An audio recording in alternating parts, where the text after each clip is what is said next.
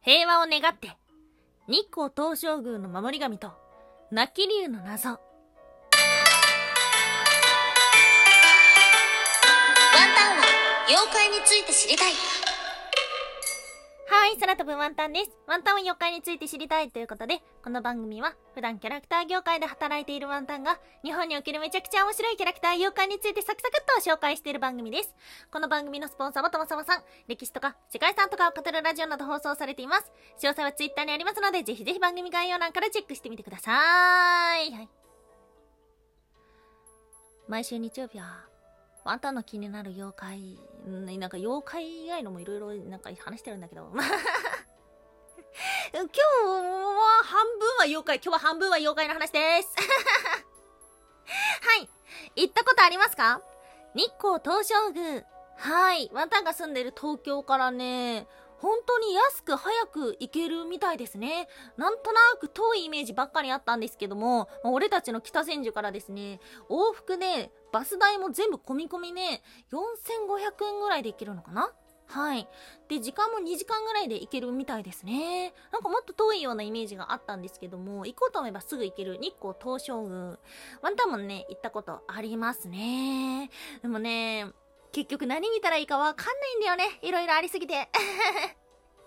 そんな場所ではあります。なので今日はですね、ワンタンが日光東照宮、これだけは絶対に見てよっていうことをですね、紹介させていただけたらと思っております。今日は3つに分けてお話をしていきましょう。まず1つ目、日光東照宮と江戸のつながり。2つ目、平和を願って、日光東照宮は動物だらけ。最後3つ目、必ず消えてくれ。竜の鳴き声。はい。ということで、まず一つ目、日光東照宮と江戸のつながりということで、簡単に歴史を振り返っていこうと思っておりますが、どなたが祀られているか、もちろんご存知ですよね。はい。江戸幕府初代将軍、徳川家康を神格化した東照大権現を祀っていると言われています。作ったのは三代目将軍家光。はい、ということでですね、本当にきらびやか、豪華絢爛って言葉がまさに似合うななんていうふうに思いました。もう、と、もうそこら中が金。で、赤。本当に鮮やかな、そんな神社でしたね。うん。一目見ただけで愛された将軍なんだなっていうふうにわかるようなものでした。で、日光東照宮が位置している場所っていうのが、江戸城に対して北側と言われています。これね、ちゃんとした意味があるんですよ。北の空には不動の星がありますね。はい、北極星です。この北側っていうのはパワーが集まる場所というふうに考えられていたので、日光東照宮は江戸城の守り神とも考えられてきました。またですね、江戸時代の話だけではなくて、現代にも繋がっているものがあって、入り口のところにある五重の塔ではありますが、この塔の中心には新柱というものがあって、優れた耐震構造になっています。そして、この10年ほどで建てられたとてもとても大きな塔がありますね。はい、東京スカイツリー。実はですね、この耐震システムを応用して作られたと言われているんです。五重の塔が立つ場所は標高630メートルから640メートルと言われています。それに対してスカイツリーの高さは634メートルということでほとんど同じなんですね。はい、そんなにこの東京につながりがあるんだっていうのはちょっと知らなかったところではあります。うん。まあ見どころといえば動物がたくさんいるってことじゃないでしょうか。あの、見ざる、聞かざる、何でした？喋らざる話さざるでした、サルーズですよ、サルーズ。サルーズだったりとかあとは想像の像だったりとか、一言に竜といってもいろんな竜がいますね。はい。馬の竜、竜馬だったりとか、あとは翼の生えた竜がいたりとか、あとはね、ワンタンが行った時に、あーっていう風に思ったのが、ウサギがいました。ウサギがいて、ついつい、あれ、ウサギって何象徴するんだっけ？なんていう風に考えてしまいました。そういう目線で見てもすごく楽しいかもしれません。ですが、今回はですね、いくつか抜粋して絶対に見てほしいというものをですね、紹介させていただけたらと思います。今日の二つ目、平和を願って、日光東照宮は動物だらけ。はい、ということで、絶対見ないといけないものを入り口にいます。バク。以前も紹介させていただきました。まあ、バクっていうと日本では悪夢を食べると考えられていますが実は中国ではそんなことは言われていません中国のバクっていうのは鉄や銅を食べるんですそんなバクは平和の象徴だと考えられていますなぜか、鉄や銅っていうのは武器を作るものですよね。なので、バクのいる世界では鉄や銅が食べられてしまうので武器が作れない。だから平和の象徴と言われています。あえてここにバクが使われているっていうのにすごく意味を感じました。また、有名なもの、眠り猫。はい、寝てる猫がいます。これはですね、家康公の墓地へ向かう参道の入り口にあるんですけども、この眠り猫、一体何がそんな平和の象徴的なものなんだ、何がすごいんだっていうふうに言われると、その不思議を明かすためには、裏側に回らないといけません。裏側にいる動物は、スズメなんです。これが一体何だっていうことなんですけども、まあまあ、ね、そもそもね、猫って警戒心が強いので、まあ、猫が寝ているよっていうこと。で、もう一つは、天敵である猫のそばに飛んでるツバメが、ツバメじゃないね、スズメだね。スズメがいるということ。なので、まあ、猫が眠ってるということなので、猫よりも弱いスズメも安心して暮らせるよっていうこと。家康公によって今までの戦国時代が終わり、平和な世界が訪れたということを表していると言われているんです。しかし、その一方で、実は家康公がモチーフになっているのではとも言われています。なぜか、この眠り猫、寝てるように見えて実は寝てないんじゃないか？なんていう風に言われているんです。ここぞという時にはすぐ起き上がる。まるで家康のようだ。なんていう風に言われてるんですけど、なんで猫そんなこと言われちゃってるのかっていうと、眠り猫の手、これね、ちょっと見にくいんですが、に注目したらわかります。動物、猫とか、うさぎとか犬とかって、これ正式名称なんて言うんですか？おててないないっていう風になんか TikTok で見るんですけど、あの、体にね、スポって手をしまってるおててないないのポーズですよ。で、そのポーズしてないんですよ。眠り猫は手をで踏ん張ってるように見えるんです。なので実は寝てないんじゃないっていう風に言われてるんですけども、ワンタンはね、やっぱね、平和の象徴説っていうのを推していて、っていうのもね、まあ、日本全国、猫の彫刻ってあるんですが、まあ、寝てるのはここにしかないっていうこと。で、また、猫とスズメの組み合わせっていうのは他にもあります。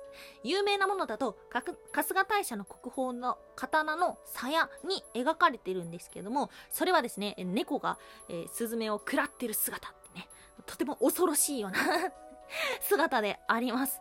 ということから、この猫とスズメっていうのは、まあ、全くのオリジナル作品ではないということがわかるんですね。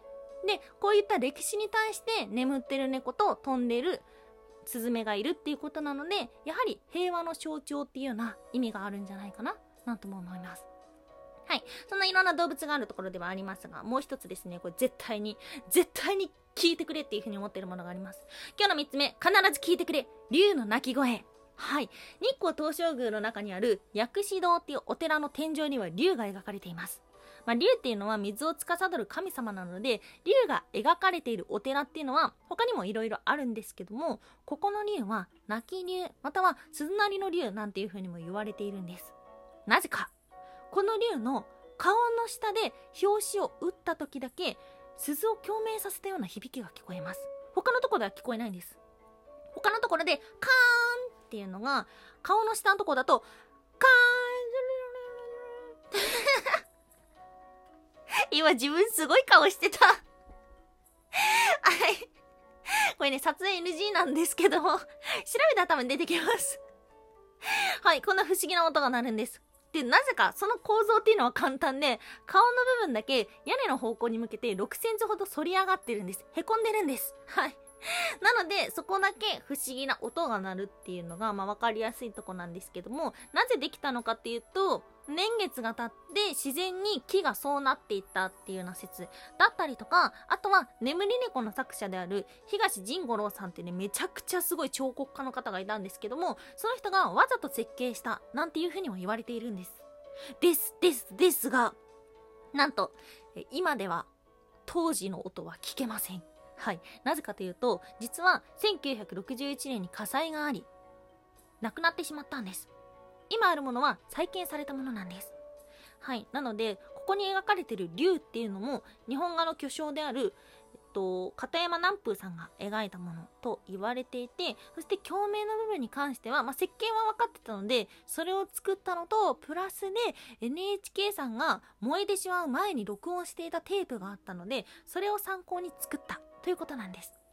なので今は当時の作りのままで聞くことはできないんですけども、まあそういったところからね、偶然できたとか、誰かが意図的にってそういった不思議なロマンは確かになくなってしまったけども、でも代わりに人間の魂というか職人の絶対にやってやるぞみたいな意志が伺えるようで、あ、それもすごくかっこいいななんていうふうに思います。ぜひ聞いてみてください。ワンタンね、実は御朱印帳ね、神社は全国ちょこちょこ集めてるんですけど、お寺はね、奈良県のお寺しか御朱印集めてなかったんですけども、この泣き流がかっこよすぎてね、買ってしまいましたね、御朱印帳。ついついそれぐらいめちゃくちゃかっこよくてめちゃくちゃ神秘的な音が鳴るものです。はい。まあ、他にもですね、日光東照宮見どころがたくさんあって、有名なものだと坂柱って言われてるものがありますね。うん。門の柱がね、一個だけ逆さ向いてるっていうので、模様が逆になってるっていうのがあるんですけども、まあ、その理由が実的なものだったかな、確か。あの、わざと未完成にしてるっていう風に完成したらいけないみたいな、そういうようなメッセージが隠れていて、なので、今日本の桜ラダファミリアみたいな感じなのかもしれないんですけど ちょっと意味は違うけど、ね、そんな風にですね、日光東照宮って本当に豆知識がたくさんあるので、まあ、行った時にはですね、早く見ようと思ったら2、3時間で終わる。でも一つ一つの彫刻の意味を考えるとめちゃめちゃ時間がかかるところです。でも行く価値はすごくあるところ、ぜひぜひ訪れてみてください。はい。ということで、時間いっぱいになってしまいました。はい。ちょっとね、また週明けにも収録する準備をしようかな。あとね、今日はね、お便りでね、ワンタンさんの台本好きですって言ってもらえてるのがあって、とても嬉しかった。思わず拍手しました。ありがとうございます。最近もお便りいただきましてありがとうございます。またちょっと紹介させていただけたらと思います。あの、読むのはね、リアルタイムで大切に読ませていただいていますので、ぜひぜひ引き続きよろしくお願いいたします。はい、ということで今日もお聴きいただきましてありがとうございました。以上、空飛ぶワンタンでした。